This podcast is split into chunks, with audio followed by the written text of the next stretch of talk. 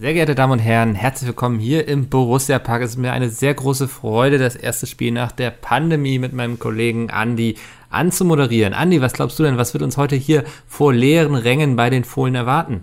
Ja, lieber Mikkel, ähm, es ist ein wunderschöner Tag hier, es ist sonnig, es ist warm. Normalerweise sieht man das ja nicht so in der Bundesliga, aber ich kann jetzt schon mal eins sagen, ein Tor würde diesem Spiel gut tun. Ja, und was sofort auffällt, es ist ruhig. Das hat man ja selten im Stadion. Eigentlich hört man immer die ganzen Chorgesänge, das Gegröle. Aber heute ist es wie im Park, angenehm sonnig und die Fohlen treffen auf Bayern. Was erwartest du denn davon? Ja, ich glaube, dass die Fohlen natürlich äh, untergehen werden äh, gegenüber den Bayern, aber es ist auch schön, dass wir ja heute keine ausgekotzten Weißwürste auf der Stadiontribüne sehen werden.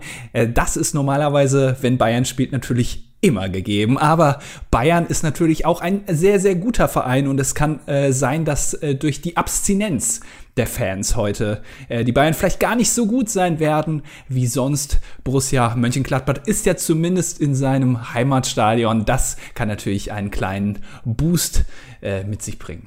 Abstinenz ist das Stichwort. Vielen Dank aufgrund der leeren Ränge hat man sich beim Deutschen Fußballbund ja entschieden, jedem Spieler eine, ein Smartphone umzuhängen und der wird live dann auf Facebook streamen. Das heißt, die Zuschauer können heute selbst entscheiden, aus welcher Perspektive sie das Spiel verfolgen wollen. Welche Perspektive würdest du denn nehmen? Naja, also ähm, ich würde mich vielleicht für den Torwart entscheiden, zumindest für den Torwart der Bayern, denn dort wird höchstwahrscheinlich nicht so viel passieren und auch nicht so viel Gewackel. Das kann ich nämlich gar nicht abhaben. Und was die Spieler heute auch noch gleichzeitig auf ihrem Smartphone testen, ist die neue Covid Tracing App.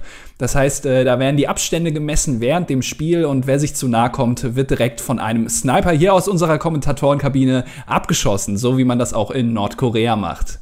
Super, Andi. Vielen Dank für deine Einschätzung. Damit wollen wir dann gleich runter zum Fußballfeld geben. Dort ist der Schiri schon, man sieht ihn ah, mit Mundschutz. Und da ist einer direkt einem zu nahe gekommen, Spiel ist abgebrochen. Super. Vielen Dank. Das waren die Fohlen gegen Bayern. Ich hoffe, Ihnen hat es viel Spaß gemacht. Uns hat es viel Spaß gemacht. Wir sehen uns nächste Woche bestimmt nicht wieder. Bis dahin. auch die Kommentatoren sofort zwei Wochen in Quarantäne. alle erschossen. Der Sniper hat sie einfach alle über den Haufen gebrettert. ja. Herzlich willkommen zur 150. Ausgabe von Das Dilettantische Duett. Wer hätte gedacht, dass die 150. Folge das vielleicht beste Intro aller Zeiten hat, oder? Naja, also ich fand damals äh, mein, mein Trucker-Intro, wenn du nicht, dich noch daran erinnerst, wo der, glaube ich, aus seinen weiß nicht, aus, äh, aus irgendwas hat er da eine Wurst gemacht, glaube ich. Das fand ich, das fand ich schon sehr gut. Also das ist schon okay, sehr, erinnere ich ja. mich nicht mehr dran. Ja. Also das war, ich denke, schreibt es gerne mal in die Kommentare, aber auf jeden Fall das Highlight seit langem. Also wir haben uns nie so wohl gefühlt mit einem Anfangsgag, glaube ich. Mm, das ist immer gut, wenn man sich so auf die Schulter klopft am Anfang. Ja. Das kommt so Ja, die Leute sollen gleich wissen, worauf sie sich heute einlassen. Das wird sehr viel Selbstbeweihräucherung. Hast du so viel Geiles geleistet in der letzten Woche?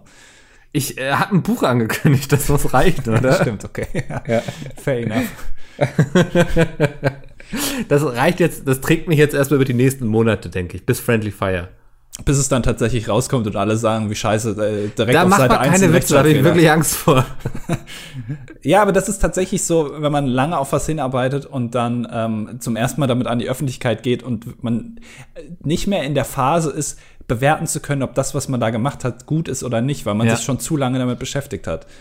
Ja, voll. Also das ist ein großes Problem. Man ist einfach zu nah dran. Aber ich habe zum Beispiel auch immer noch bei Friendly Fire jedes Mal einfach Angst, dass irgendwie, weiß ich, irgendwie das ganze Internet in Deutschland an dem Tag einfach ausfällt. So, weißt du, so Dinge, die man auch nicht mehr in der Hand hat. Dass die ja. dir dann irgendwie dazwischen fahren, ja. Ja, aber also hatten wir ja schon mal drüber gesprochen. Ich hätte viel mehr Angst vor einem eigenen Fehler, als dass jemand anders einen Fehler macht. Also, äh, wenn die Internetleitung kaputt ist, da kannst du ja nichts für. Nee, das ist richtig, aber das ist eben, du verantwortest die Budgets ja auch nicht, ne? Also, du hast ja schon sehr viel Geld ausgegeben und wenn du dann nicht die Leistung erbringen kannst, für die die Kunden gezahlt haben, stehst du hinterher doof da. Aber es gibt doch für alles Versicherung. Und deswegen auch unser heutiger Partner für Folge. Nein. Schön wär's, die zahlen bestimmt ganz gut. Aber ja. nicht in Zeiten von Corona, denn viele Hotels und Restaurants mussten jetzt die Erfahrung machen, dass die Versicherungen, die sie extra für solche Fälle abgeschlossen haben, einfach ignoriert werden. hätte man das ahnen können bei Ver Versicherungen, dass die einfach mal nicht zahlen wollen? Ich glaube, also, so funktionieren man, die, oder? ja, ja, ich glaube schon. Das, äh, deswegen habe ich auch keine Unfall, Arbeitslosen, also Arbeitsunfähigkeitsversicherung. Hast du nicht? Nee. Oh. Hast du eine? Ja. Was zahlt man da?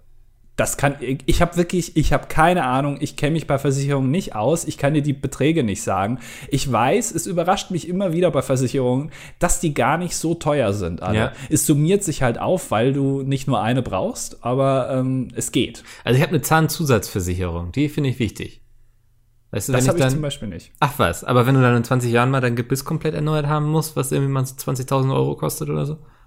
Ich habe den Vorteil, dass ich äh, schon immer seit äh, Anfang, seitdem ich aus äh, dem Uterus geschlüpft bin, äh, ist das richtig? Ich habe keine Ahnung.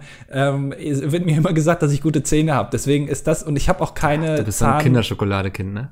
Große Zahnprobleme Fälle in der Familie. Ja. Also da Aber ich habe echt keine Arbeitsunfähigkeitsversicherung abgeschlossen, weil ich denke so, wenn ich dann schon ein Stück Gemüse bin, dann werde ich eh nicht in der Lage sein, irgendwie da fünf Jahre Rechtsstreit mit meiner Versicherung zu führen.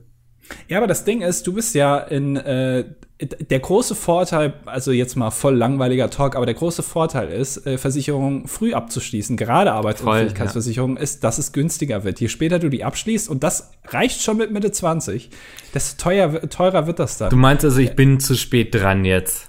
Jetzt, lohnt sich kann jetzt es eh, eh knicken. Einfach nicht von Laster Körper, laufen ich glaube, da keine Versicherung würde ich auch aufnehmen. Du bist ein Hochrisiko. Du musst dann doch auch voll einmal nackig machen, ne? Einmal so komplett einen Strip hinlegen, was für Krankheiten es irgendwie in den letzten 200 Jahren in deiner Familie gab, was du für Vorerkrankungen hast und so.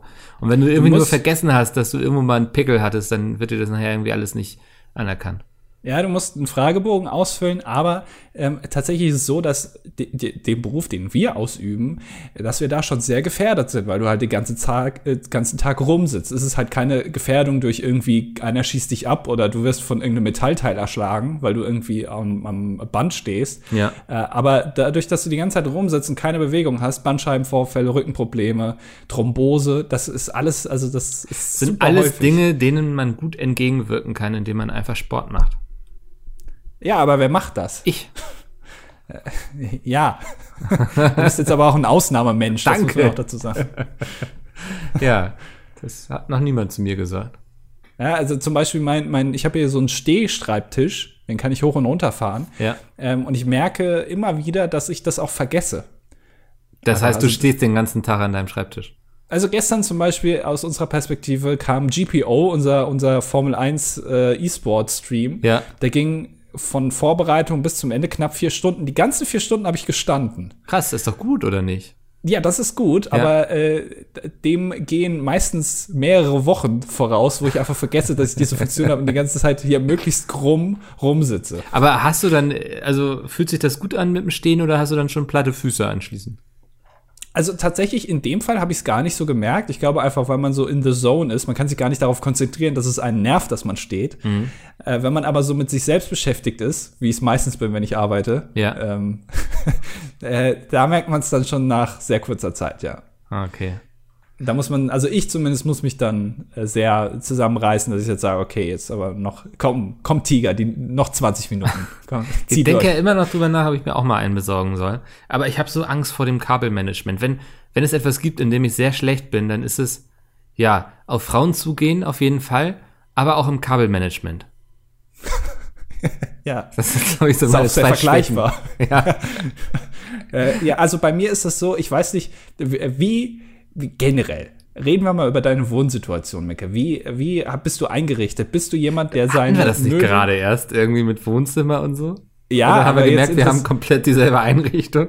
Nein, aber was mich interessiert ist, äh, stellst du deine Möbel grundsätzlich immer an die Wand? Also ist der Mitte des Raums immer frei? Nee. Oder bist du so einer, der mal so ein bisschen so Raumteiler macht? Also in meinem Büro, ich glaube, sonst steht es überall irgendwie an den Wänden, aber in meinem Büro habe ich den Schreibtisch extra ja, ich würde nicht sagen jetzt mittig im Zimmer, aber so, so im vorderen Drittel und nicht so an die Wand geklatscht. Weil Platz ist hier in meinem Büro. Ich habe ein großes Büro. Ich bin am überlegen, ob ich da hinten noch ein Tennisfeld reinbaue irgendwie.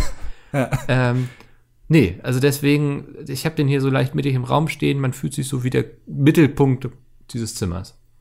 Ja, weil bei mir ist es genauso. Ähm, und das heißt, die, äh, die Rückseite des Schreibtisches sozusagen, die steht auch frei. Also man sieht die. Ja. Und da sieht's wirklich aus wie, ähm, wie bei den Ludolfs irgendwie. Äh, komplettes Kabelchaos, weil du natürlich so das nicht so schön verstecken kannst. Das ist bei Das, mir zum äh, Glück nicht so ein Problem, weil auf die Seite gehe ich dann einfach selten, weißt du? Ich komme rein in mein Zimmer und kann mich quasi gleich auf meinen Stuhl setzen. Und das ist eigentlich die Seite, die sieht nur Oscar, weil er immer, dahinter liegt so ein Teppich, hinter meinem Monitoren quasi. Mhm. Und da isst er immer seine Karotten. Der, Ah, okay, Also, also der das- ja. nimmt sie mir in der Küche ab, wirklich so banküberfallenmäßig, sagt er Hände hoch und Karotte her. Und ich sag so, ich kann nicht beides gleichzeitig tun. Und dann lachen wir beide kurz und dann Ja. drückt er mir das Messer noch tiefer in die Rippen. Ähm, und dann schnappt er sich die Karotte und dann springt er hier. Er hat hier noch so ein, so ein großes, so ein sehr großes Kissen neben meinem Rechner liegen, was quasi abtrennt den Bereich von, man kommt in mein Büro rein und dann da hinten auf den Teppich, da macht er immer einen Riesensatz rüber und dann ist er da auf dem Teppich und frisst seine Karotten. Und so einmal die Woche muss ich da mit dem Staubsauger rübergehen und die ganzen Reste aus diesem Teppich holen, der so sehr lang ist, weißt du? Ja. Und ja. ja, wie schön. Also jetzt kann ich mir das gut vorstellen, wie das bei dir aussieht. Also Mhm. Ähm, ja, aber das, das ist tatsächlich ein großes Problem, ja, bei diesen ähm, hochfahrbaren Schreibtischen. Ich bin aber auch, ich, ma ich mag Kabel nicht, ich hasse das wirklich, aber ich bin auch nicht so gut die, äh, darin, die zu verstecken. Also muss ich einfach sagen. Das ist Ja. auch ein großer Nachteil von mir.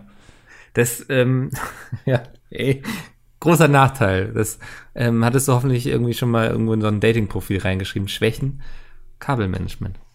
Ja, ich äh, auf Tinder. Ja, Wie funktioniert Tinder? Ich habe keine Ahnung. Schreibt man sowas da rein? ja, voll. Man schreibt eigentlich all die Sachen rein, die man nicht kann. Ja. Einfach um auch jemanden zu finden, der vielleicht sagt, da könnte ich ergänzend wirken. Gibt es, äh, hast du Erfahrung mit Tinder? Ja, Gibt es wirklich, also gibt es Leute, die Tinder nutzen, um jemand, also die auf der Suche sind nach einer Beziehung? bestimmt, ja, doch, denke ich schon. Also, äh, Also es gibt ja auch Leute, die sind Grund- irgendwie auf Facebook unterwegs, weil sie irgendwie einen SM-Club gründen wollen. So, warum sollte denn also auf Tinder nicht immer Ja, unterwegs also- sein? wenn man das Grundrauschen mal wegnimmt. Also es gibt, es gibt auch Leute, die auf Facebook sind, weil sie sich eigentlich auf Twitter registrieren wollten, aber haben die Seite verwechselt. Das gibt's auch. Mhm. Bestimmt. Aber wenn du das mal rausrechnest, also die, die, den statistischen Fehler quasi wegnimmst, Ja. ähm, ist es doch eigentlich so, dass jeder da nur ist, um Sex zu finden, oder nicht? Ja, aber Beziehung kann ja auch Sex sein, oder? Also das ist ja, Ja, okay. Aber das, das klassische Bild einer Beziehung. ey, mal so. keine Ahnung. Also vielleicht denkt man sich, wenn nur eines von beiden abfällt, bin ich schon zufrieden. ne? Ja. Also könnte ich mir auch vorstellen, dass man da so rangehen kann. Hat man da viele Matches? Oder wie man das nennt? Ich versuche jetzt mal cool zu wirken. Ja, wenn du heiß bist, schon. Okay. Ich habe? Tinder recht schnell wieder gelöscht. Äh, Gute Tipps. Ich, ich hasse ja so Profile, wo nur so Emojis drinstehen, ne? Das gibt's auch, Ja, ja. also das, äh, manche Leute kommunizieren einfach nur noch über Emojis miteinander. Also Emojis sind quasi ja die, die Rauchzeichen unserer Generation, wenn du so willst. Das Morsezeichen unserer Generation. Ich hatte mal vor einigen Jahren, äh, als Twitter gerade so aufkam, so vor zehn Jahren, Ja. hatte ich die Idee, ähm, einen Twitter zu machen, aber wo man, also wo es nicht nach Zeichen begrenzt ist, sondern nach Art der Zeichen. Und ich wollte nur Emojis zulassen. Also, dass man nur, also so Tweets nur mit Emojis schreibt. Und ich fand das damals eine ziemlich gute Idee.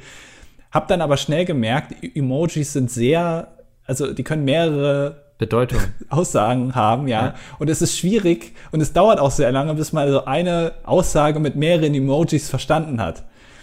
Ich hab's dann sch- also schnell gemerkt, dass das vielleicht doch keine gute Idee ist. Also reine Kommunikation über Emojis, da sehe ich keine Zukunft. Nee, ich glaube, das führt zu zu vielen Missverständnissen. Weißt du, wenn ich irgendwie Salat machen möchte und frage irgendwie, hast du Lust auf Aubergine oder so? Mit ja. Dressing? Könnte schwierig rüberkommen, oder? Ja. Ja.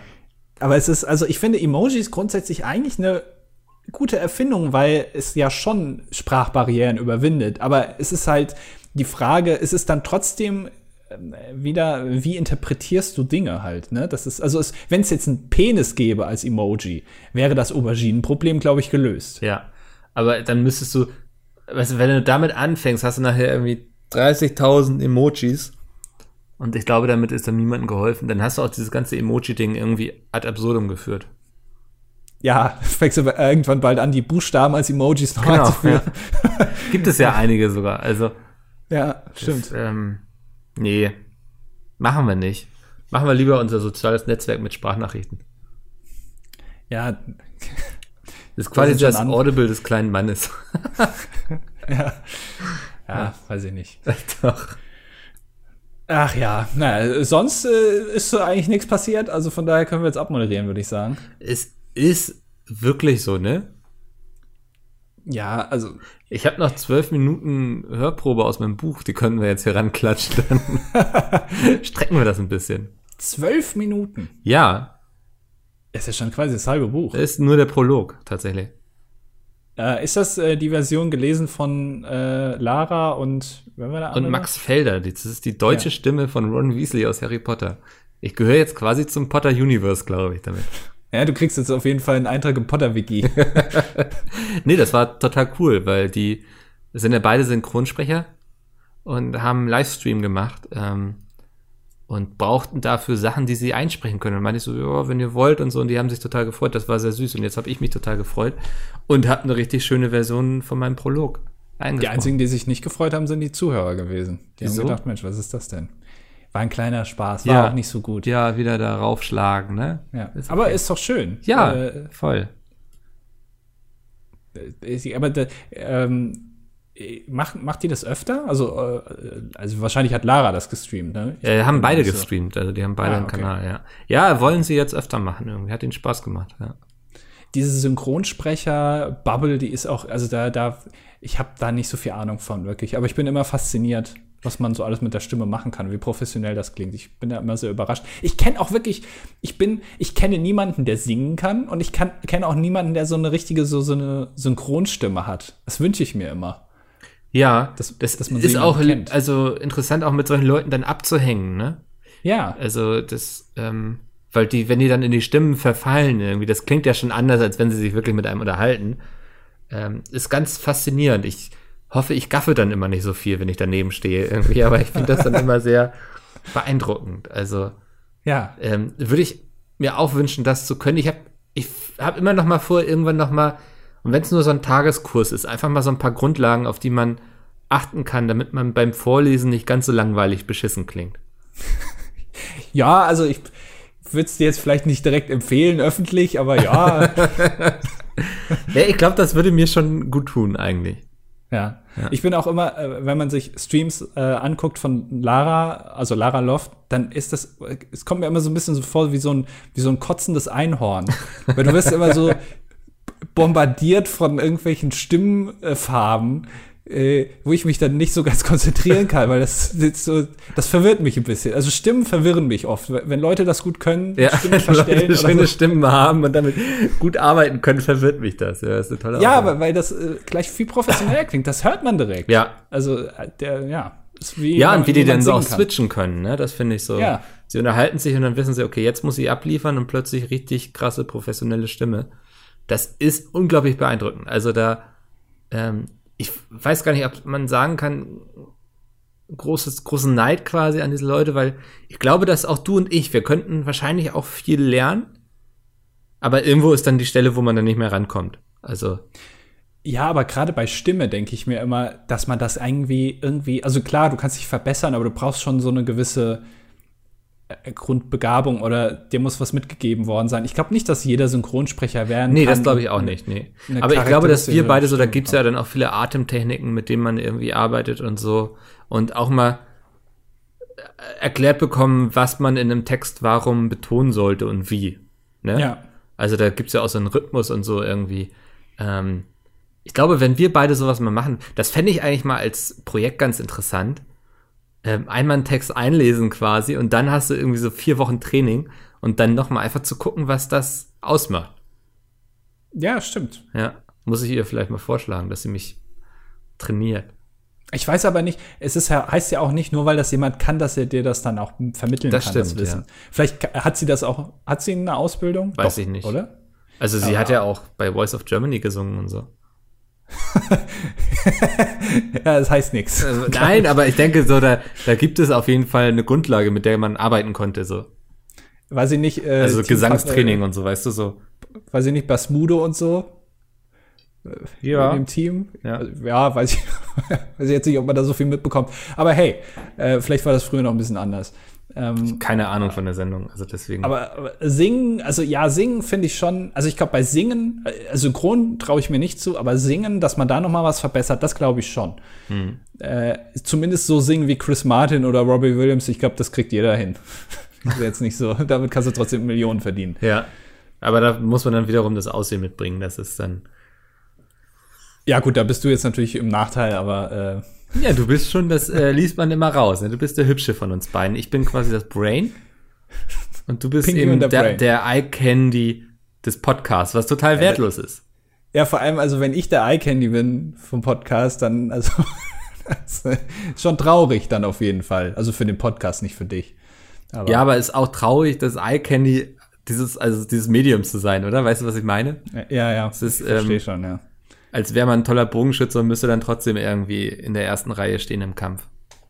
Außerdem, die Leute haben mich schon länger nicht mehr gesehen. Ähm, dich ja auch nicht so. Die wissen gar nicht, dass du jetzt ähm, glatzköpfig bist, ne? Also du bist Ja. komplett kahl geworden. Du hast noch so einen Haarkranz. Ja, und äh, ich bin gezeichnet von Paradiescreme, während du äh, wirklich also dich halbiert hast. Ja, das äh, es ist bei uns so ein Jojo-Effekt quasi, ne? Der eine muss dick werden, damit der andere dünn werden kann. Ja, Jetzt bin ich mal wieder dran. Äh, ganz spannend zu sehen auf jeden Fall, ja. Ähm, Letztes Mal habe ich äh, gesagt, ich habe dich ja schon länger nicht mehr gesehen, das letzte Mal äh, bei der äh, Weihnachtsfeier. Ja. Und wir haben wirklich zwei Minuten vorher über unsere, über unseren Kommentar beim ESC gesprochen, der im März war. komplett einfach. äh, ein bisschen Brain AFK, ja. Ja. Aber jetzt ist total offen, wann es das nächste Mal passieren wird, ne? Wollen wir uns das nächste Mal sehen, ja. Ja. Also hoffentlich spätestens bei Friendly Fire. Ja, Ähm. also das klang jetzt so, als würdest du dich drüber freuen, dass es erst Friendly Fire ist. Ich habe kein, also wirklich, ich bin jetzt nicht so, habe jetzt nicht so große Probleme damit zu Hause zu bleiben. Also Nee, das, ist jetzt- äh, ja, das kann ich nachvollziehen. Aber ja, kenn das also ja ist, ansonsten ist dieses Jahr bisher irgendwie nichts geplant. Also, ja, aber wird dann Ist schön. schon- Freuen wir uns. ja. Das mit dieser Paradiescreme ist völlig eskaliert, ne? Ja, ich krieg auch ständig irgendwelche Bilder geschickt von Leuten, die Paradiescreme ausprobiert haben. Ich bin immer noch nicht dazu gekommen, mir äh, mal hier Sahne, Karamell, Vanille und Schokolade zu holen, weil ich tatsächlich seitdem wir zum letzten Mal aufgenommen haben, letzte Woche, auch nicht mehr einkaufen war. Oh. Ähm, deswegen, äh, ja. Ja, ich, äh, ich war jetzt sogar schon auf Twitter in Verhandlungen mit dem Dot Dr. Oetker-Team. Leider das Dok Dr. Wow, ich kann Dr. Oetker ganz schwer auszusprechen. Ähm, leider aber allerdings das Pizza-Team, weil Paradiescreme keinen eigenen Twitter-Account hat. Und äh, wie wir alle wissen, sind die ja nur zum Trollen auf Twitter unterwegs. Ähm, wann sind wir auch dumm rangegangen? Wir hätten erst den Vertrag irgendwie einstecken müssen und dann den Hype erzeugen, ne? Ja, aber ja, aber dann so ist es authentisch. Ich glaube, wenn wir jetzt einen Deal machen würden mit Dr. Oetker und würden irgendwie hier pro Podcast 20 Euro bekommen, äh, dafür, dass wir das hier bewerben, dann wäre es authentisch. Dann würden die Leute uns das abnehmen. Das heißt, wir müssen jetzt ranklotzen. Also eigentlich, äh, was heißt wir? Also ich bin äh, das Testimonial und du bist ja hier derjenige, der die Das Verhandlung Brain, haben wir schon festgestellt, ja. führt. Ja, das heißt, eigentlich äh, warten alle nur auf dich. Hm. Ähm, ja, ich, ich werde mich mal dahinter klemmen. Mal gucken. Ich finde, Dr. Oetker ist auch eine sehr sympathische Marke und die machen das auf Twitter wirklich sehr toll. Ich bin ja großer Fan von solchen gaggigen Twitter-Accounts Ja. von Es Firmen. ähm, hält ich sich ja das Gerücht, toll. dass Fabian Döhler hinter diesem Account steckt. Ja, nee, ich glaube, der hat anderes zu tun. Der muss seine Sneaker sortieren. das ist, da geht viel Arbeit drauf. Äh, dass man die auch noch so schön mit LEDs hinterbeleuchtet und so, das ist aufwendig. Ja. Ich, ich glaube, das ist auch ein Hobby, was, wo du auch irgendwann Tabellen führen musst und so, ne? Damit du überhaupt gar nicht erst die Übersicht verlierst, was du da an Wert im Schrank stehen hast, so. Ja. Also, sobald du eine Excel-Tabelle anlegst für dein Hobby, dann fängst du schon an, professionell zu werden. Ich habe eine Excel-Tabelle für mein Hobby, Stephen King Bücher. Welche du gelesen hast und welche nicht, oder? Nee, was? welche ich besitze. okay. Also, weil ich habe auch irgendwann die Übersicht verloren, was mir noch fehlt von ihm. Hab dann einfach mal aufgeschrieben, was ich alles habe. Ich kann mal gucken, ob ich die jetzt spontan finde. Habe ich die? Die ist nicht bei dir auf dem Desktop. Das nee, ist, äh, ich habe die auch schon länger nicht mehr geöffnet gehabt. Warte mal. Äh. Tox. Ja. Äh, Sekunde. Ja, brauch, ich brauche äh, ein bisschen, ne? Also ist, immer, ist immer schön. Ich habe mir äh, auch eine Tabelle angelegt. Na? Ich bin so einer, der, äh, der sich so eine Corona-Tabelle angelegt hat. Was ist äh, eine um Corona-Tabelle? Naja, so eine, so eine, äh, so eine Excel-Tabelle habe ich angelegt mit den Fallzahlen. Weil, weil ich wollte mir das selber visualisieren. Nein, also, das nicht mal. Doch, habe ich gemacht. Weil ich fand das immer unverständlich, dass diese äh, Neuinfektionen immer in Relation genommen werden zu den Gesamtinfizierten, also alle Infizierte, die es gab, und nicht in äh, Zusammenhang gesetzt werden zu den aktiven Infektionen von vor zwei Wochen oder von vor einer Woche. Das habe ich nie verstanden und das hat mich einfach mal interessiert. Deswegen habe ich das selber gemacht. Und ja, dann habe ich so zwei Tage, habe ich das mal aktuell gehalten und dann habe ich es wieder gelassen. Sind das so Dinge, mit denen man sich so als Informatiker dann irgendwie beschäftigt, um einfach auch drin zu bleiben im Thema? Nee, ich habe einfach gedacht, ich, äh, ich war kurz davor, meine eigene Telegram-Gruppe zu starten, weil ich gedacht habe, die Leute verarschen uns hier. Äh, die Infektionen steigen wahrscheinlich in Relation zu den Neuinfektionen von vor einer Woche oder aktiven Infektionen. Ähm, und deswegen äh, wollte ich das mal nachgucken. Hat sich leider äh, als unwahr herausgestellt. Ich habe trotzdem eine Telegram-Gruppe gestartet und einfach mal. Und jetzt unterhältst du dich da mit den Leuten. Genau, ich äh, tausche ein paar Paradiescreme-Rezepte aus, irgendwie Paradiescreme-Kuchen. Hast du schon Paradiescreme-Shake gemacht? Nee. Äh, Paradiescreme-Protein-Shake. Ja. Zum Muskelaufbau. Ja, ich verkaufe das jetzt einfach in so Dosen für 40 Euro die Dose. Hab mir dann ein paar Influencer auf Twitch angelacht. Ja, das ist der äh, Paradiescreme-Booster. Ist die Marge gut? Voll. Ah, okay. Ja. Es, ähm, ich, äh, apropos Telegram, äh, was ich noch sagen wollte, ich warte so ein bisschen noch auf die Telegram-Gruppe von Christian Drosten. Vielleicht kann der auch mal Telegram sich zuschaffen mhm. und dann gehen wir alle in seine Gruppe einfach rein und dann kann er da so ein paar Sachen posten. Das also ich glaube, so nach einer Woche auf Telegram brennen dir grundsätzlich immer die Sicherungen durch. Das ist, ist schon so. Dann schon wird auf auch Telegram? Nee, ich habe wirklich gar keine Ahnung. Ich benutze das ja schon seit Jahren. Ich habe das ja schon benutzt, du bist so eine. bevor die ganzen ja. Verschwörungstheoretiker das cool fanden. du hast damals schon das Potenzial erkannt. Ja.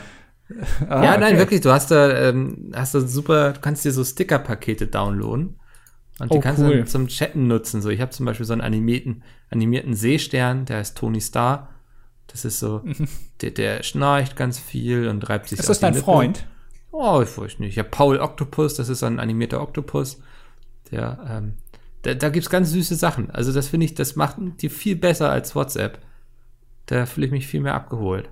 Das heißt, da muss ich dann immer, wenn ich eine Nachricht schreibe, irgendwie die Tastatur öffnen, dann muss ich da irgendwie auf die Sticker gehen, dann muss ich mir dann schön raussuchen und dann sitze ich da irgendwie fünf Minuten für, dass ich dann so einen Oktopus versticke und der andere denkt sich, ja, okay. Nee, also ich weiß ja, welche Sticker ich habe und welche passen und so, ne? Und, aber du würdest auf jeden Fall so, weißt du, wenn du mir was schreibst, dann könntest du davon ausgehen, dass du einen lustigen Sticker zurückbekommst irgendwie.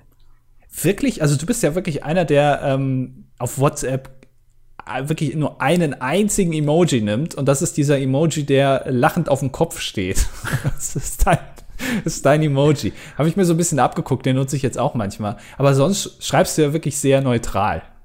Ja. Aber auf Telegram bist du ein anderer Mensch. Ich bin da, das ist ja auch das Schöne an Telegram, dadurch, dass das da alles so ähm, anonym ist und so, hm, dass meine Daten da nicht irgendwie an Facebook weitergeleitet werden, kann ich da auch einfach mal sein, wie ich möchte.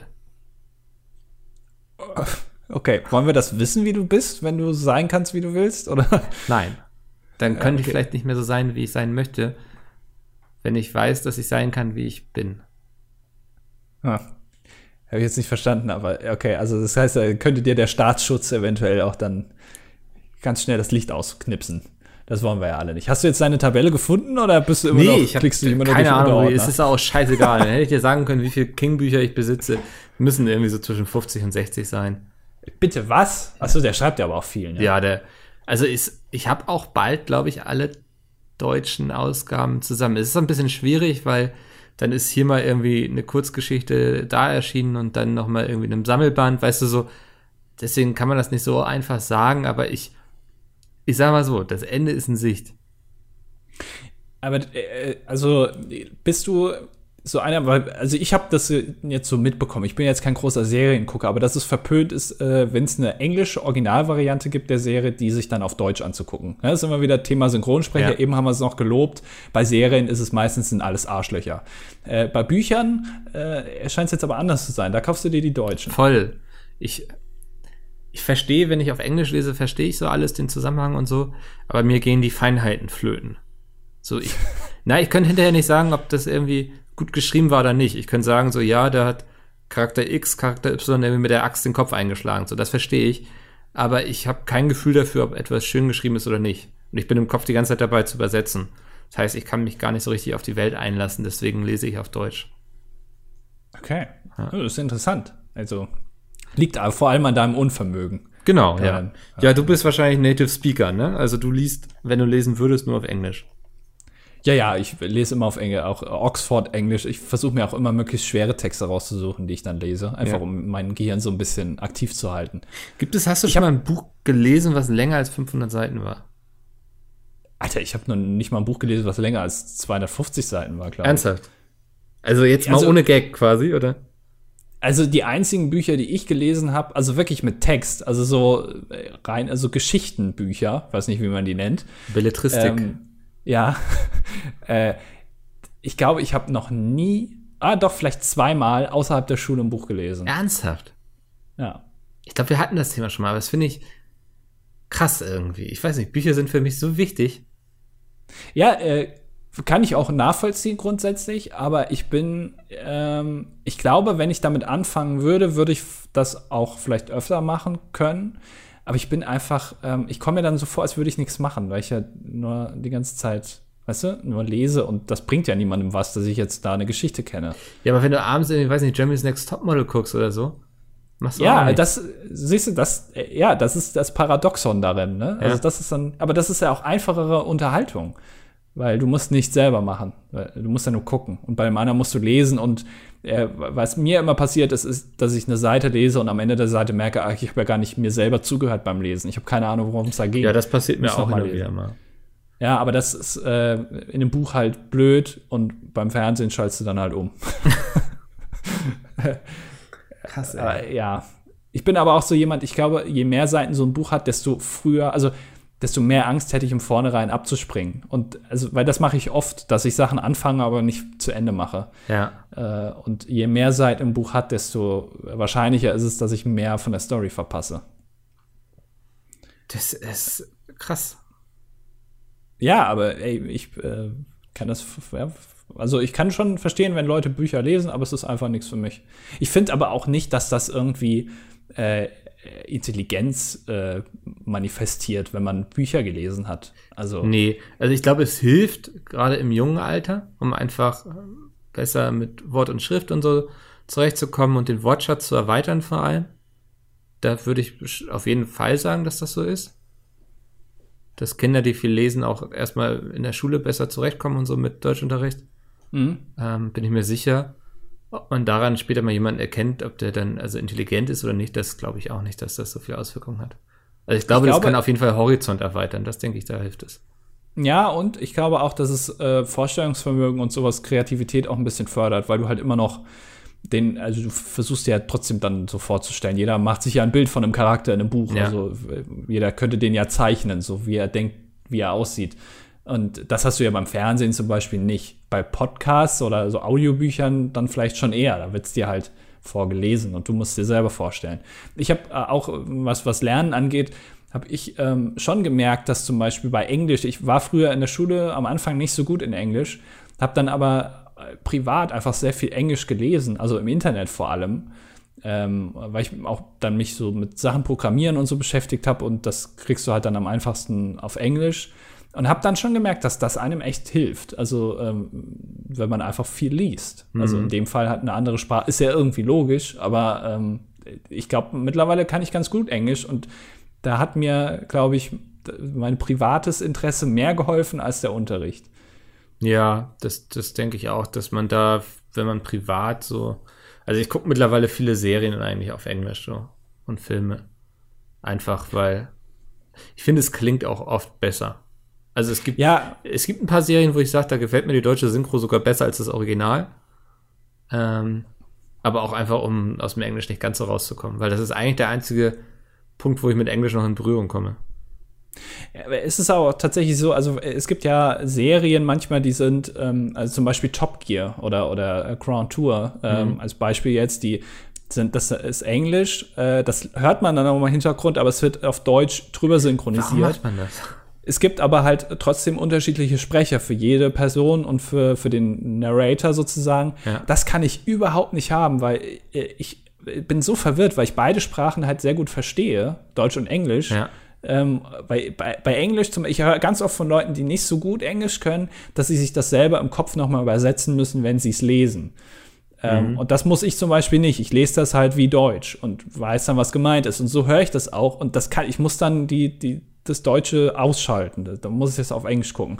Wenn es sowas ist wie Breaking Bad oder halt so eine Serie, die original Englisch ist, aber es ist deutsch synchronisiert, ohne dass du es original hörst, gucke ich mir lieber die Deutsche an. Für mich. Mhm. Weil es eigentlich auch immer gut gemacht ist. Ja, also macht ja auch oft Spaß es ist auch, finde ich, immer lustig, wenn im Abspann ähm, werden ja meistens die ganzen Synchronsprecher nochmal genannt und zwar auch ganz oft auch aus den anderen Ländern. Französische ah. Synchronsprecher und so. Und dann kommt man manchmal zu den polnischen Synchronsprechern und es ist immer eine Person. Ernsthaft? ja, so eine ganze Serie wird von einer Person übersetzt. Also die spricht alle Personen. Und das ist ein Mann dann oft und er spricht dann halt auch die Frauen. Muss man sich mal angucken eigentlich. Du weißt nichts, du verstehst gar nichts ja. wahrscheinlich. Aber das ist da einfach anders. Die machen das so. Ich finde das immer ganz schlimm, wenn man, also ich gucke auch gerne mal auf Englisch und dann mit deutschen Untertiteln einfach zur Unterstützung, dass ich, wenn ich irgendwas nicht mitkriege, gerade ähm, runtergucken kann. Und ich gucke gerade Community. Und mhm. da ist das wirklich teilweise schlecht übersetzt. Also, dass du, ich habe den Verdacht, dass die Leute, die das übersetzt haben, nicht das Bild dazu haben.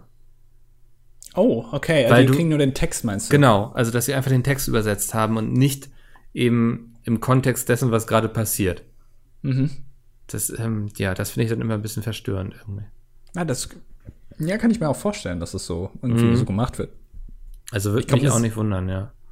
Eine Serie zu übersetzen, das ist ja auch, also so ein Film ist auch schon viel Arbeit. Ähm, Im Prinzip schreibst du ja das ganze Drehbuch nochmal auf Deutsch sozusagen.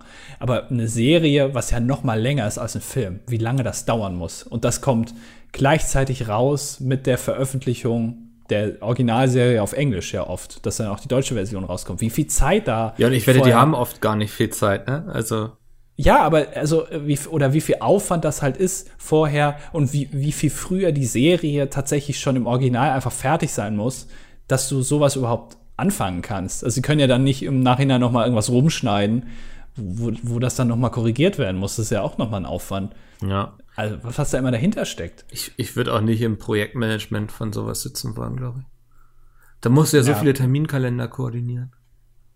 Du bist schon bei deinem eigenen überfordert. Ja, der reicht mir. Ja, ja das, also das ist auf jeden Fall, glaube ich, ähm, ist sehr viel Aufwand von, also auf den man gar nicht mitbekommt, oft vielleicht. Mhm. Kann ja. ich mir vorstellen, ja. Ähm, was, äh, äh, ja, nee. Was? ich wollte gerade was anfangen, aber ich habe gedacht, komm, nee, brauchen wir nicht drüber reden, ist egal. Kein Bock auf Trump. Nö, ach, ich glaube, Trump ist aktuell gar nicht so ein großes Problem. ja.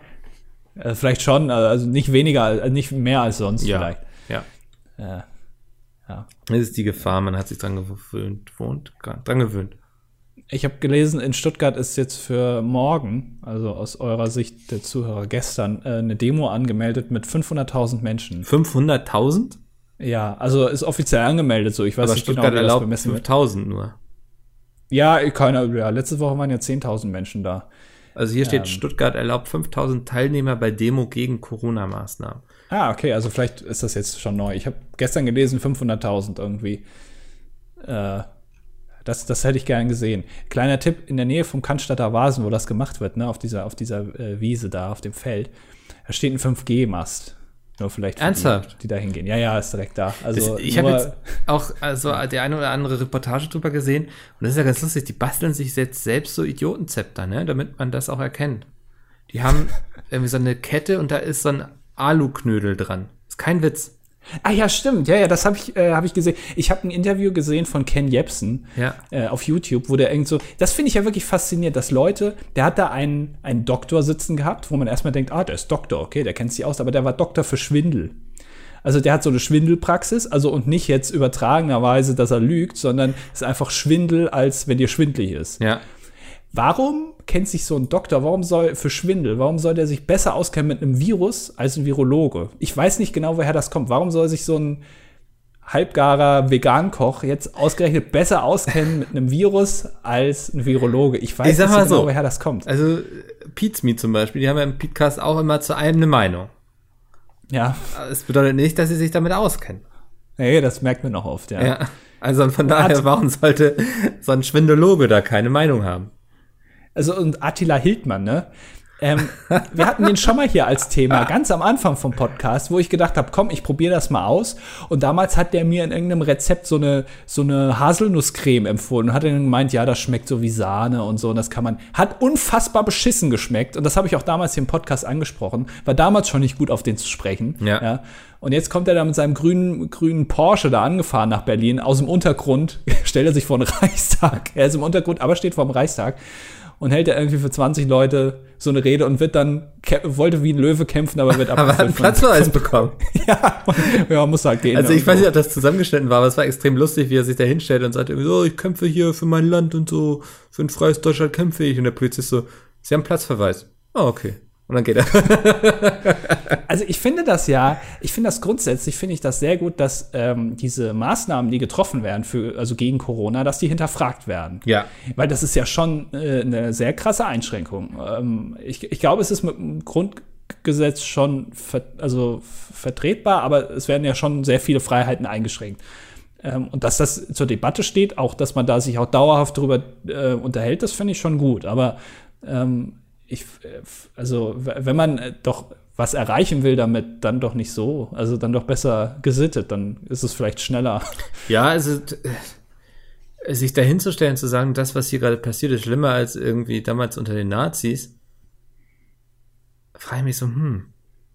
Ja, auf dem einen Plakat, ne, ist Hitler, hier die Top 5 der Diktatoren, ist Hitler, glaube ich, nur auf Platz 5 gekommen. Ja, da war Merkel noch drüber, ne? Ja, also das war auch ein bisschen enttäuschend dann für ihn. Ja.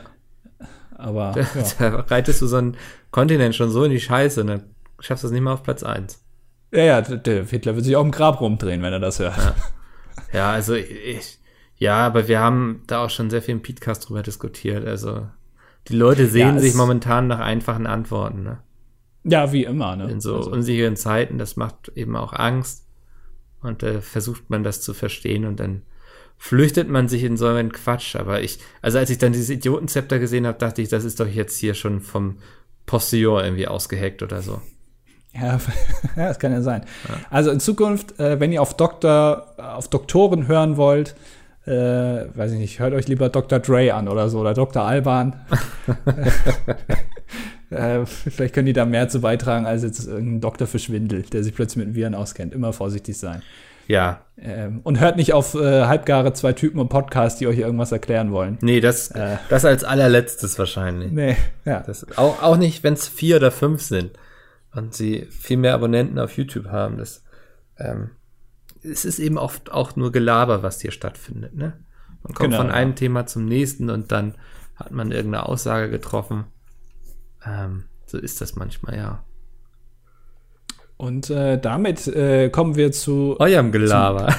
149. Mal, muss man ja eigentlich sagen, zu den Kommentaren. ja. Ich fange einfach mal Ähm, an. ja, Dr. Med den Rasen. Oh! ist das neu für dich? ja. Ähm, äh, es ist eigentlich noch besser, wenn äh, den auch noch, äh, war Dentist, glaube ich, äh, Medizinärzte haben DEN, glaube ich, noch als. Ah, okay. Kann das Doc- sein? Und dann den Rasen, nochmal. Ja. Ja, bisschen vergeudet, Ähm, ist aber gut. Schreibt eigentlich nur für die Statistik, männlich 19, 1,78, aus der Nähe von Stuttgart. Pass auf dich auf. Ähm, macht eine Ausbildung zum Chemikant. Seit Oh. Folge 94 dabei, das ist noch gar nicht so lange. Aber seit 2014 treuer Pizmeet-Zuschauer. Das heißt, wir konnten ihn allem, mit all den Product Placements und so, die in die Hose gegangen sind, nicht vertreiben. Ja, stimmt. Äh, Der kennt ein Pizmeet ohne mich gar nicht. Nee. Ich bin seit Februar 2014 dabei. Ja, außer er ist jetzt seit hier. Januar dabei, ne? Ja, den Januar, aber Hat er geschrieben, ja, warte mal. war nicht so spannend. Ja. Ja, Januar 2014. Muss man sich erstmal so einfinden. Genau. Äh, Rübennase schreibt, ähm, er bezieht sich auf unsere Klobürste von letztem Mal und hat geschrieben, tatsächlich entwickelt das chinesische Startup Geometry Hel Health Tech, ist ein absolut, Alter, was ein Stefan, du musst so an ein Telefon gehen. Guten Tag, Geometry Health Tech. Die entwickeln gerade eine Toilette, die mit Hilfe verschiedener Kameras, Sensoren und einer KI deine Exkremente und Urin scannt und die Daten direkt per App auf dein Smartphone überträgt. Die Daten können zum Beispiel dabei helfen, Herzprobleme, Diabetes oder sogar Krebs frühzeitig zu erkennen. Die Toilette soll noch dieses Jahr auf den Markt kommen. Vielleicht schickt ihr Peter ja mal eine für ein Review. Alter, die Toilette brauche ich. Generell, Toiletten kann man eigentlich nie genug haben. Nee, vor allem nicht Toiletten, die auch noch auf mein Leben achten. Also das ist doch, Ja. ähm, besser geht's doch gar nicht. Aber krass, ne, wie kreativ ich bin. Also, dass ich mir hier im Podcast Sachen ausdenke, die dann wirklich, also woanders schon umgesetzt werden, quasi. Die es tatsächlich gibt, ja. Ja, das ist doch verrückt. Ähm, Fourier in the Slaughterhouse ist, ähm, ja, findet es eine Frechheit, dass du gesagt hast, Andi, dass Mathematiker keine Freunde haben. Ähm, Ja, das war, glaube ich, Platz 1, Ja. da war ich nicht so kreativ. Er schreibt, ich als Mathe-Student habe das tatsächlich noch nie gehört, im Gegensatz zu Reaktionen wie, oh, was macht man denn damit? Oder, wow, dann kannst du ja voll gut rechnen. Ähm, nein, das kann ich nicht. Ich bin sogar ziemlich schlecht im Rechnen, schreibt er. Ähm, das sind so die häufigsten Reaktionen eigentlich. Ähm, und jetzt fragt er nach unserer Top 5, 5 Lieblingstheoreme, schreibt dazu aber, dass es nur ein kleiner Spaß ist. Ja. Ähm, warte mal, was war da mal? Ach, da- hatte ich ganz viele im Studium, weil ich mal auch äh, Ich keins. Mathematik auch machen musste. Habe ich aber alle wieder vergessen. Ja, wirklich, mir fällt gerade auch tatsächlich gar nichts mehr ein. Ja. Theorem? Ach, keine Ahnung. Übergehen wir einfach.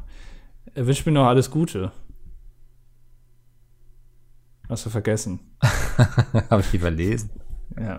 Flo schreibt, äh, ich starte hiermit eine Petition, dass Mikkel Andys unglaubliches Sexraumschiff nicht mehr als einfachen Pornokeller abstempelt. Ich glaube, man sollte diesen einfach wieder mehr wertschätzen und ich hoffe, dass dies in den nächsten Folgen wieder umfangreich getan wird. Ja, ich äh, bin, äh, jetzt, die Läden hatten jetzt ja alle zu, so langsam macht das alles wieder auf.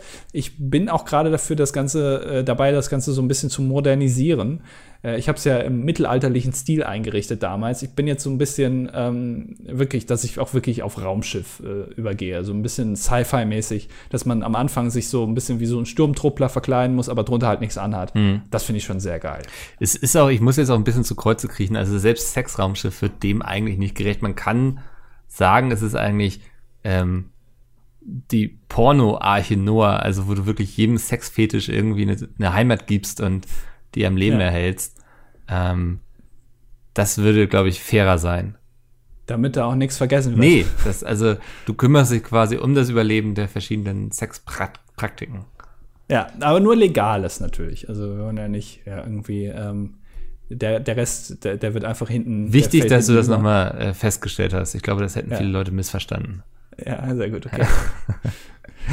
Brenny schreibt, nachdem ich nun schon über ein halbes Jahr diesen Podcast höre und auch alte Folgen gehört habe, denke ich, es ist an der Zeit, mich zu outen. Ich bin hobbymäßig Poetry Slammer. ja, okay. Sollen wir direkt zum nächsten Kommentar übergehen? Es geht noch ähm, um Paradiescreme.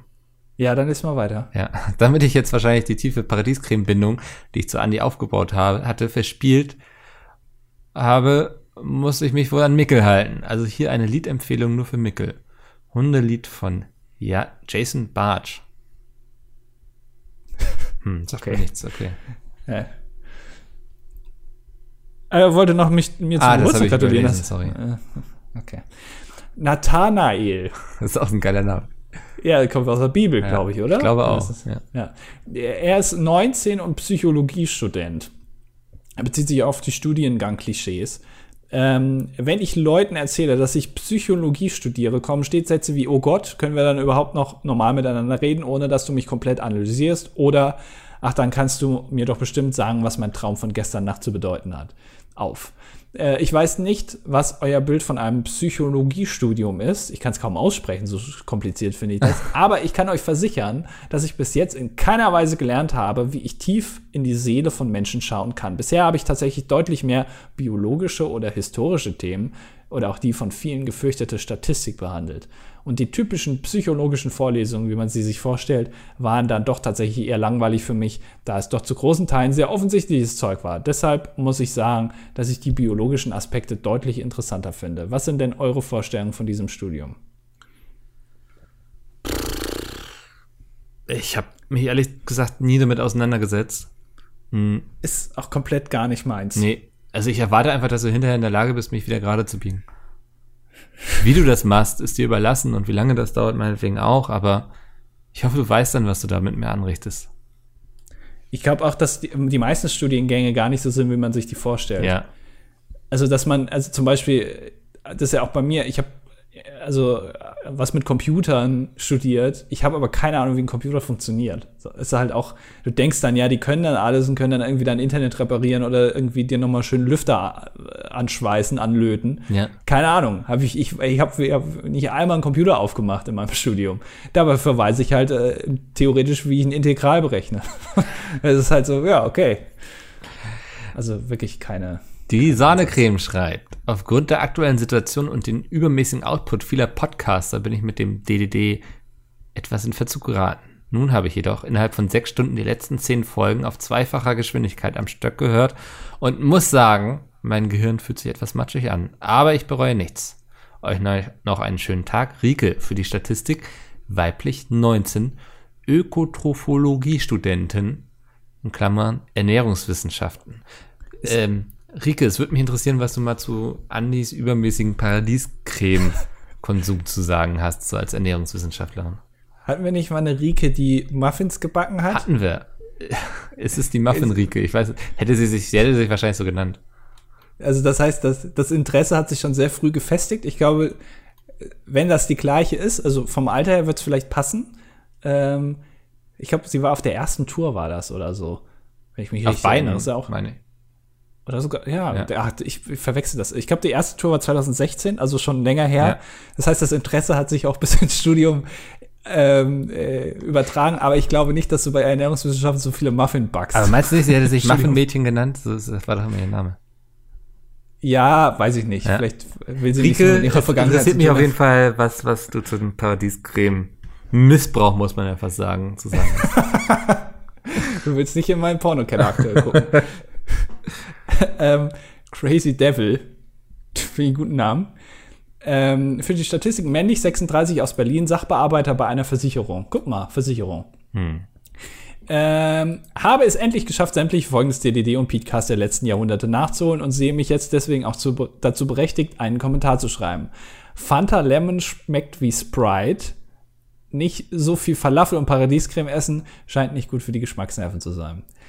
Ähm, ich bin immer noch, das, äh, ich glaube, das haben noch ein oder zwei geschrieben, dass das Blödsinn ist. Ich finde, Fanta Lemon schmeckt wie Sprite. Da hat er schon wieder gesagt. Ja, ich habe schon wieder gesagt. Also, ist, wenn es jetzt eine Paradiescreme Fanta Lemon gäbe und eine Paradiescreme Sprite, ich würde keinen Unterschied schmecken. Ja. Jetzt habe ich es gesagt. Jürgen von der Lippe. Das ist eine Frage für uns, denke ich. Mein Freund und ich überlegen, unsere Beziehung zu öffnen. Was haltet ihr von einer offenen Beziehung? Was würdet ihr eurem Partner für Regeln geben? Wenn ihr Bock drauf habt, macht es. Also ich bin da niemanden, der deswegen jemanden verurteilt. Ich verbiete es euch einfach. nee, also ernsthaft, ich weiß nicht, wenn Leute das so für sich entscheiden, dann finde ich das in, absolut in Ordnung. Ähm, Regeln, ich glaube, ich würde auf jeden Fall vereinbaren, nichts irgendwie im Bekanntenkreis. Das kann, glaube ich, schnell blöd werden. Nix äh, äh, ohne, Gummi. ohne Kondom. Ja. Das ist auch noch eine gute Regel, ja. Kann man sich also generell vielleicht auch beherzigen. Außer man hat jetzt irgendwie Pläne für die Zukunft, aber sonst vielleicht nicht. Ja.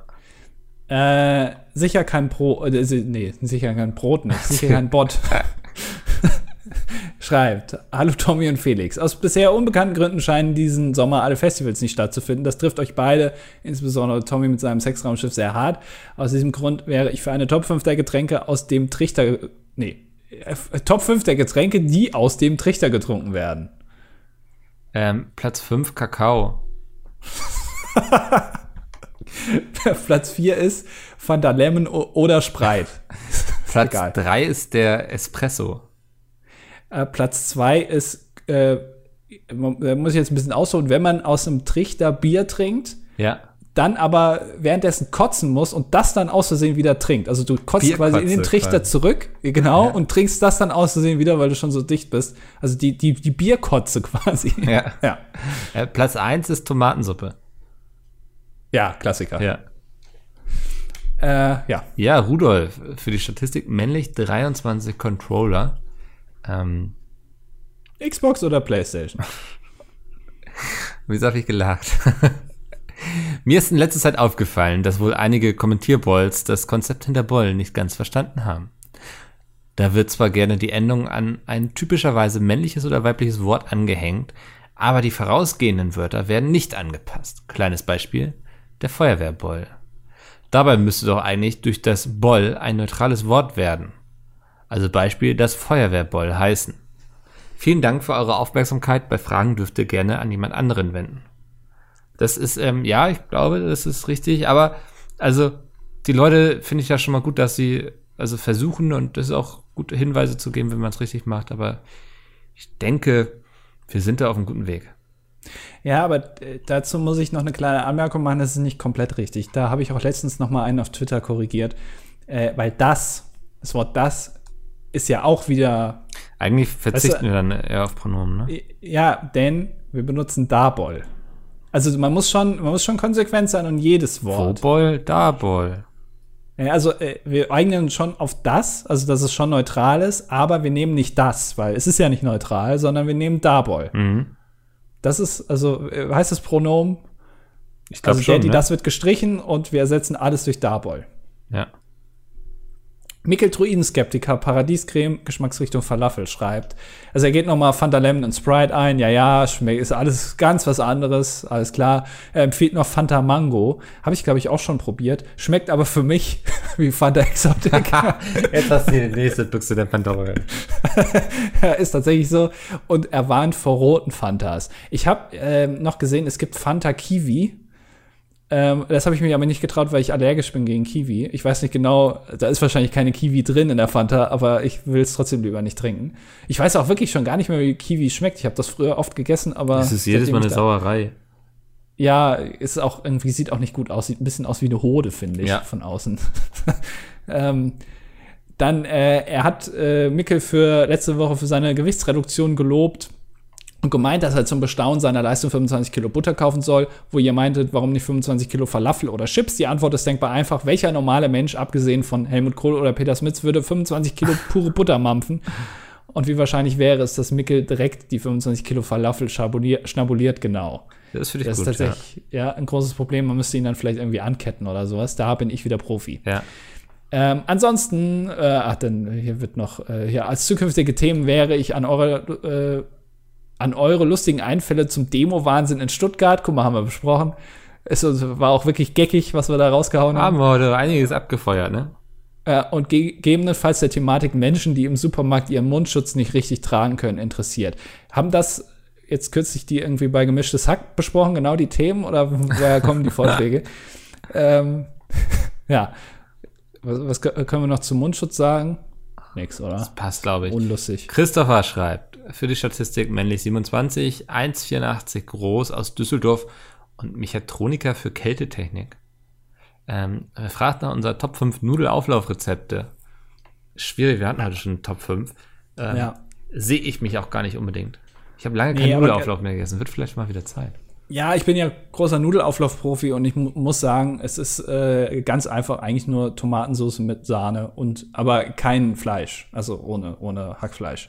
So ein Quatsch, den braucht man nicht. Und natürlich Tortiglioni, das sind die besten Nudeln für Nudelauflauf.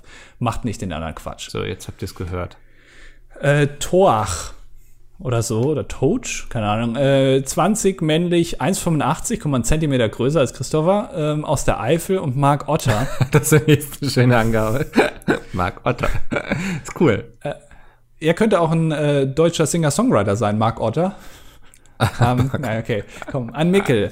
Wie bist du auf die Idee gekommen, Hidden World zu schreiben, beziehungsweise was diente dir als Inspiration? Und an Andy, was würdest du für ein Buch schreiben, wenn du eins schreiben müsstest? Also Mickel. Äh, ich hatte im Grunde plötzlich die Idee von einem Kaufhaus für Fantastisches.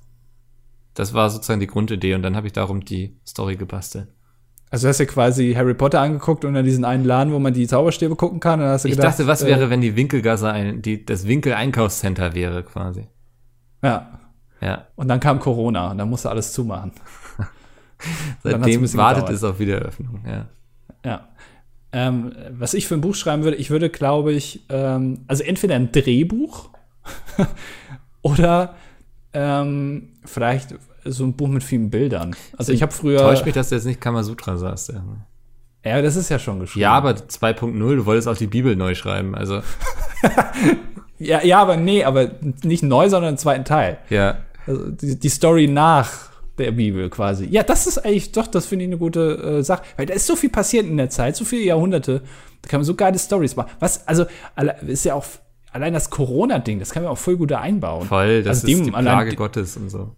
Ja, und, äh, Bibel ist ja auch meistens, das sind ja so ganz dünne Seiten. Kann man eigentlich, konntest du dir aussuchen, wie physisch dein Buch aussieht? Also wie, wie groß das ist physisch? Nee, das macht der Verlag. Also, Aber ich kann jetzt nicht hingehen und sagen, ich hätte gern so dünne Blätter wie in der Bibel und ran, außen so Gold. das, dass es, wenn es das kannst du zugeklappt ist, außen Gold vorschlagen, ist. ja. Ja, aber es macht ja, ich habe noch nie ein Buch gesehen, was diese Bibelseiten hat, außer die Bibel. Nee, Vielleicht das, das, ähm, marxistische Manifest oder so. das ist Aber eben auch das sehr dünn. Ne? Also, das ist ja, da kannst du durchgucken quasi. Ja. Ähm, einfach wahrscheinlich, weil es kostenaussparender ist. Also, Ja, weil das so viele Seiten hat. Also des, deswegen glaube ich, Mhm. ist das. Aber ich hätte, äh, schickt mir mal Bücher, äh, die auch so dünne Seiten haben wie die Bibel. So ein Buch würde ich Und lesen. ich hätte gerne mal so die Best-of-Bibelgeschichten. Also so Bibel einfach so die. of. Ich glaube, da steht ja auf. Also ich glaube, da sind einige lustige Sachen drin. ja, oder, oder Tipper, Tippfehler in der Bibel. Ja. Schick die mal. Oder Logiklücken in der Bibel. Nee, das lieber nicht. ja, das wird viel. Ähm, Andi, ich weiß nicht, wollen wir noch den meinen Prolog jetzt hier ranhängen quasi? Die 16 Minuten Die wirklich. zwölf Minuten. Äh, Das heißt, die Leute, die denken dann, boah, geil, heute haben sie aber richtig überzogen, dann Ja. werden sie richtig enttäuscht. Wollen wir die Leute noch mal zum Ende hin richtig enttäuschen? Ja, nee, können wir gerne machen. Wunderbar, dann schicke ich dir das gleich. Dann, äh, Andi, vielen Dank. ja. Und euch jetzt viel Spaß äh, mit dem Prolog zu Hidden Worlds. Äh, Podcast-Hörer werden ihn schon kennen. wow. viel Spaß und bis nächste Woche. Ciao. ja, tschüss. Prolog. 17. August 1990 bei Rom, Italien. Cecile bewegte sich barfuß über den alten Dielenboden des Klosters. Jedes Geräusch könnte sie auflegen lassen. Ihr Atem war flach, ihr Adrenalinpegel hoch. Nie war jemand so tief in die heiligen Mauern eingedrungen, und wenn sie fand, was sie suchte, würde es alles ändern. Nach jedem Gang folgte ein weiterer. Sie hatte den Gebäudeplan studiert und hätte den Weg auch blind ablaufen können. Der Vollmond stand im Zenit und das Licht schien durch die hohen, kunstvoll verzierten Fenster. Zu schwach, um ein Buch zu lesen, aber hell genug, um auf eine weitere Lichtquelle zu verzichten. Plötzlich hörte Cecile Schritte. Wie von Magie verschmolz sie im Schatten einer Säule und wartete. Für das menschliche Auge war sie nicht mehr zu entdecken. Zwei Geistliche eilten in ihren weinroten Roben vorbei. Man hatte ihr Eindringen noch nicht bemerkt, und Cecile würde dafür sorgen, dass es so blieb. Als die Männer aus Höhe und Sichtweite waren, gab sie ihre Deckung auf und folgte dem Gang, bis sie an eine alte, hölzerne Treppe kam. In das Geländer waren Blüten und Zierpflanzen in das Holz geschnitzt. Es handelte sich dabei eindeutig um Arbeiten von Meisterhand, mindestens 200 Jahre alt.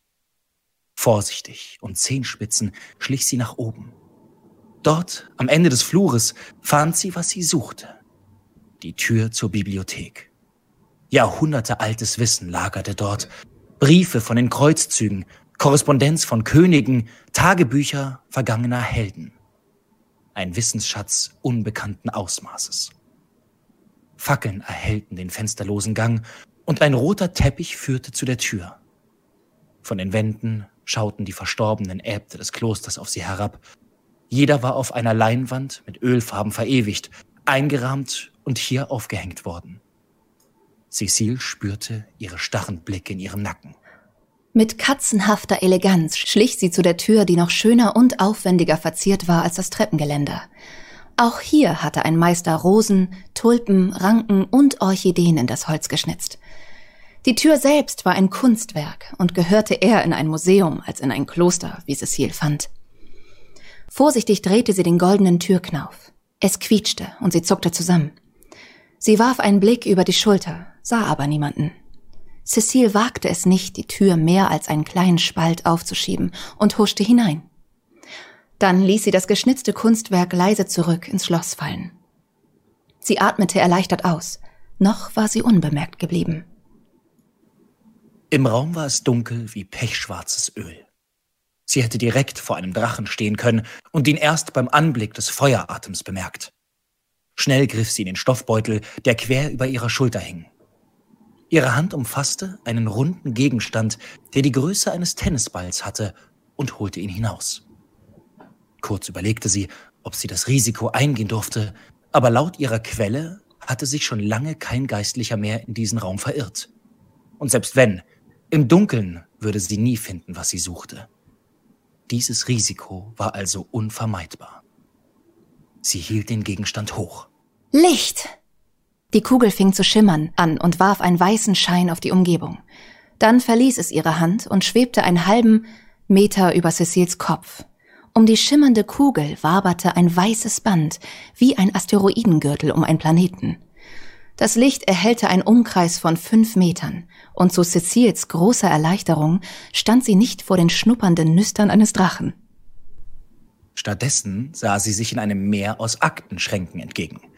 Folianten, Ordner, Schriftrollen und Kartons waren scheinbar ohne jedes System chaotisch im Raum verteilt abgestellt worden. Cecile hoffte, dass ihre Quelle in einer anderen Sache ebenfalls recht behielt, wo der Umschlag lag.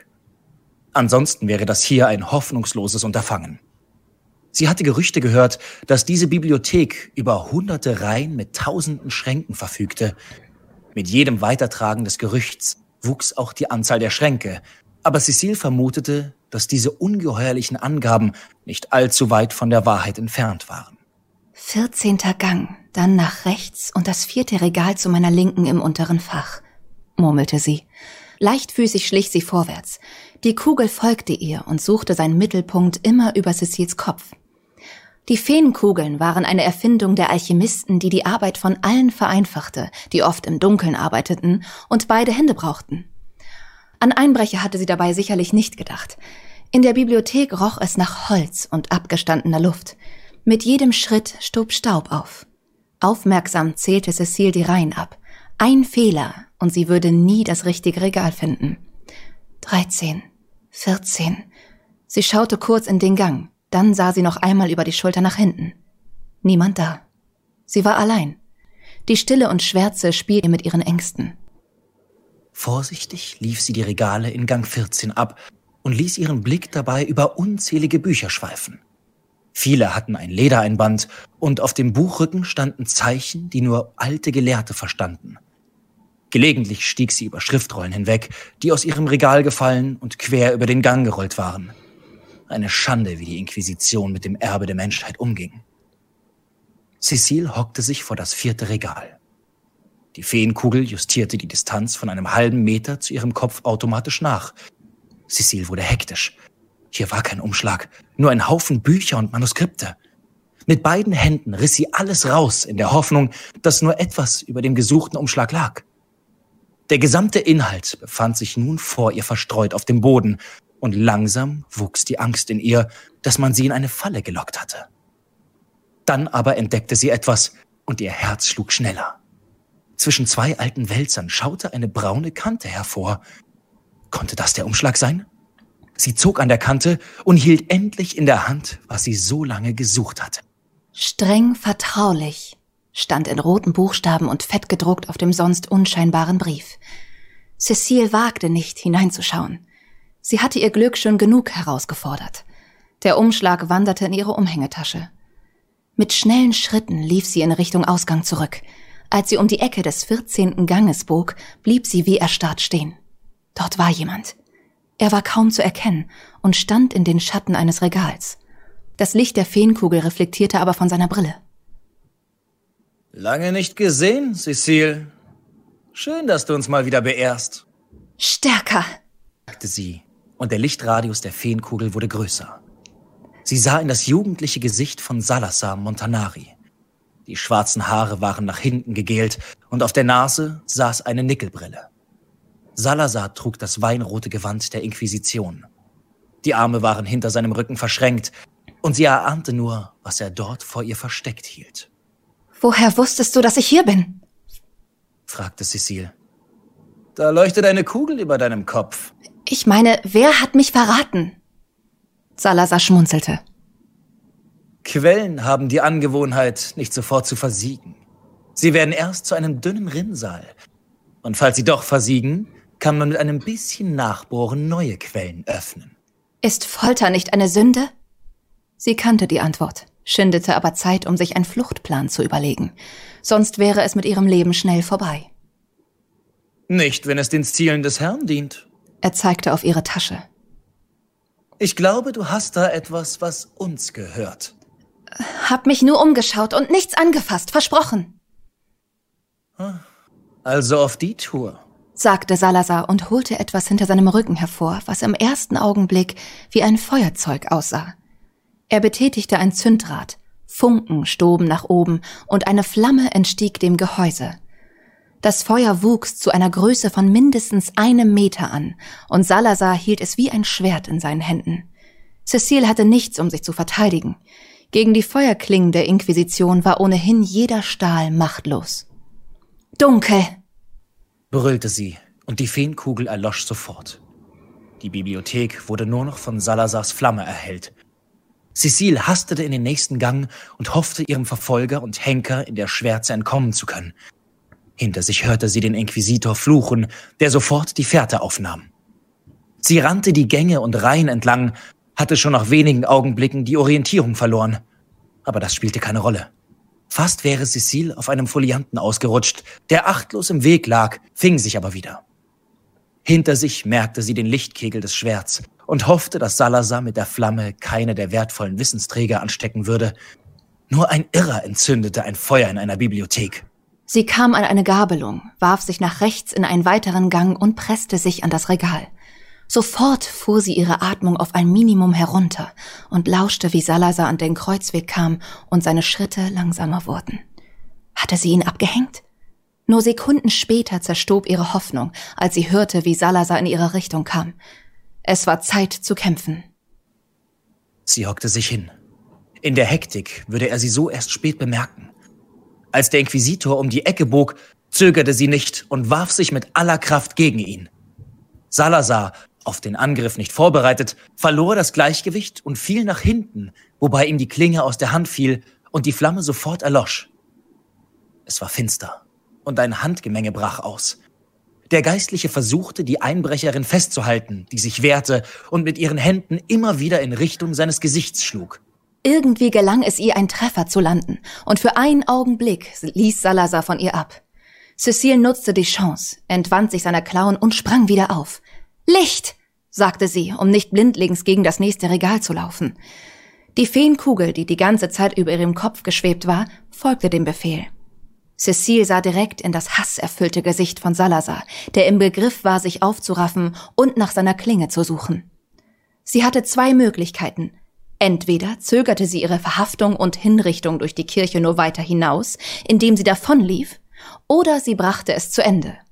Sie entschied sich für das Zweite.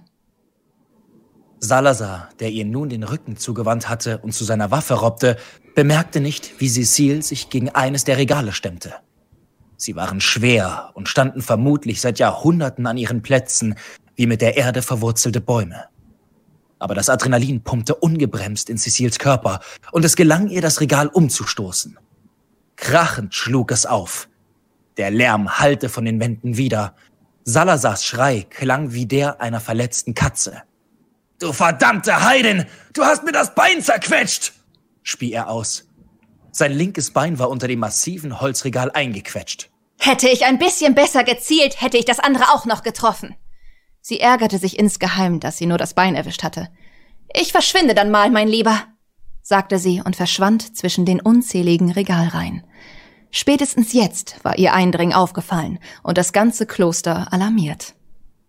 Gott wird dich finden und ich werde dich richten! brüllte ihr der Inquisitor hinterher. Ende.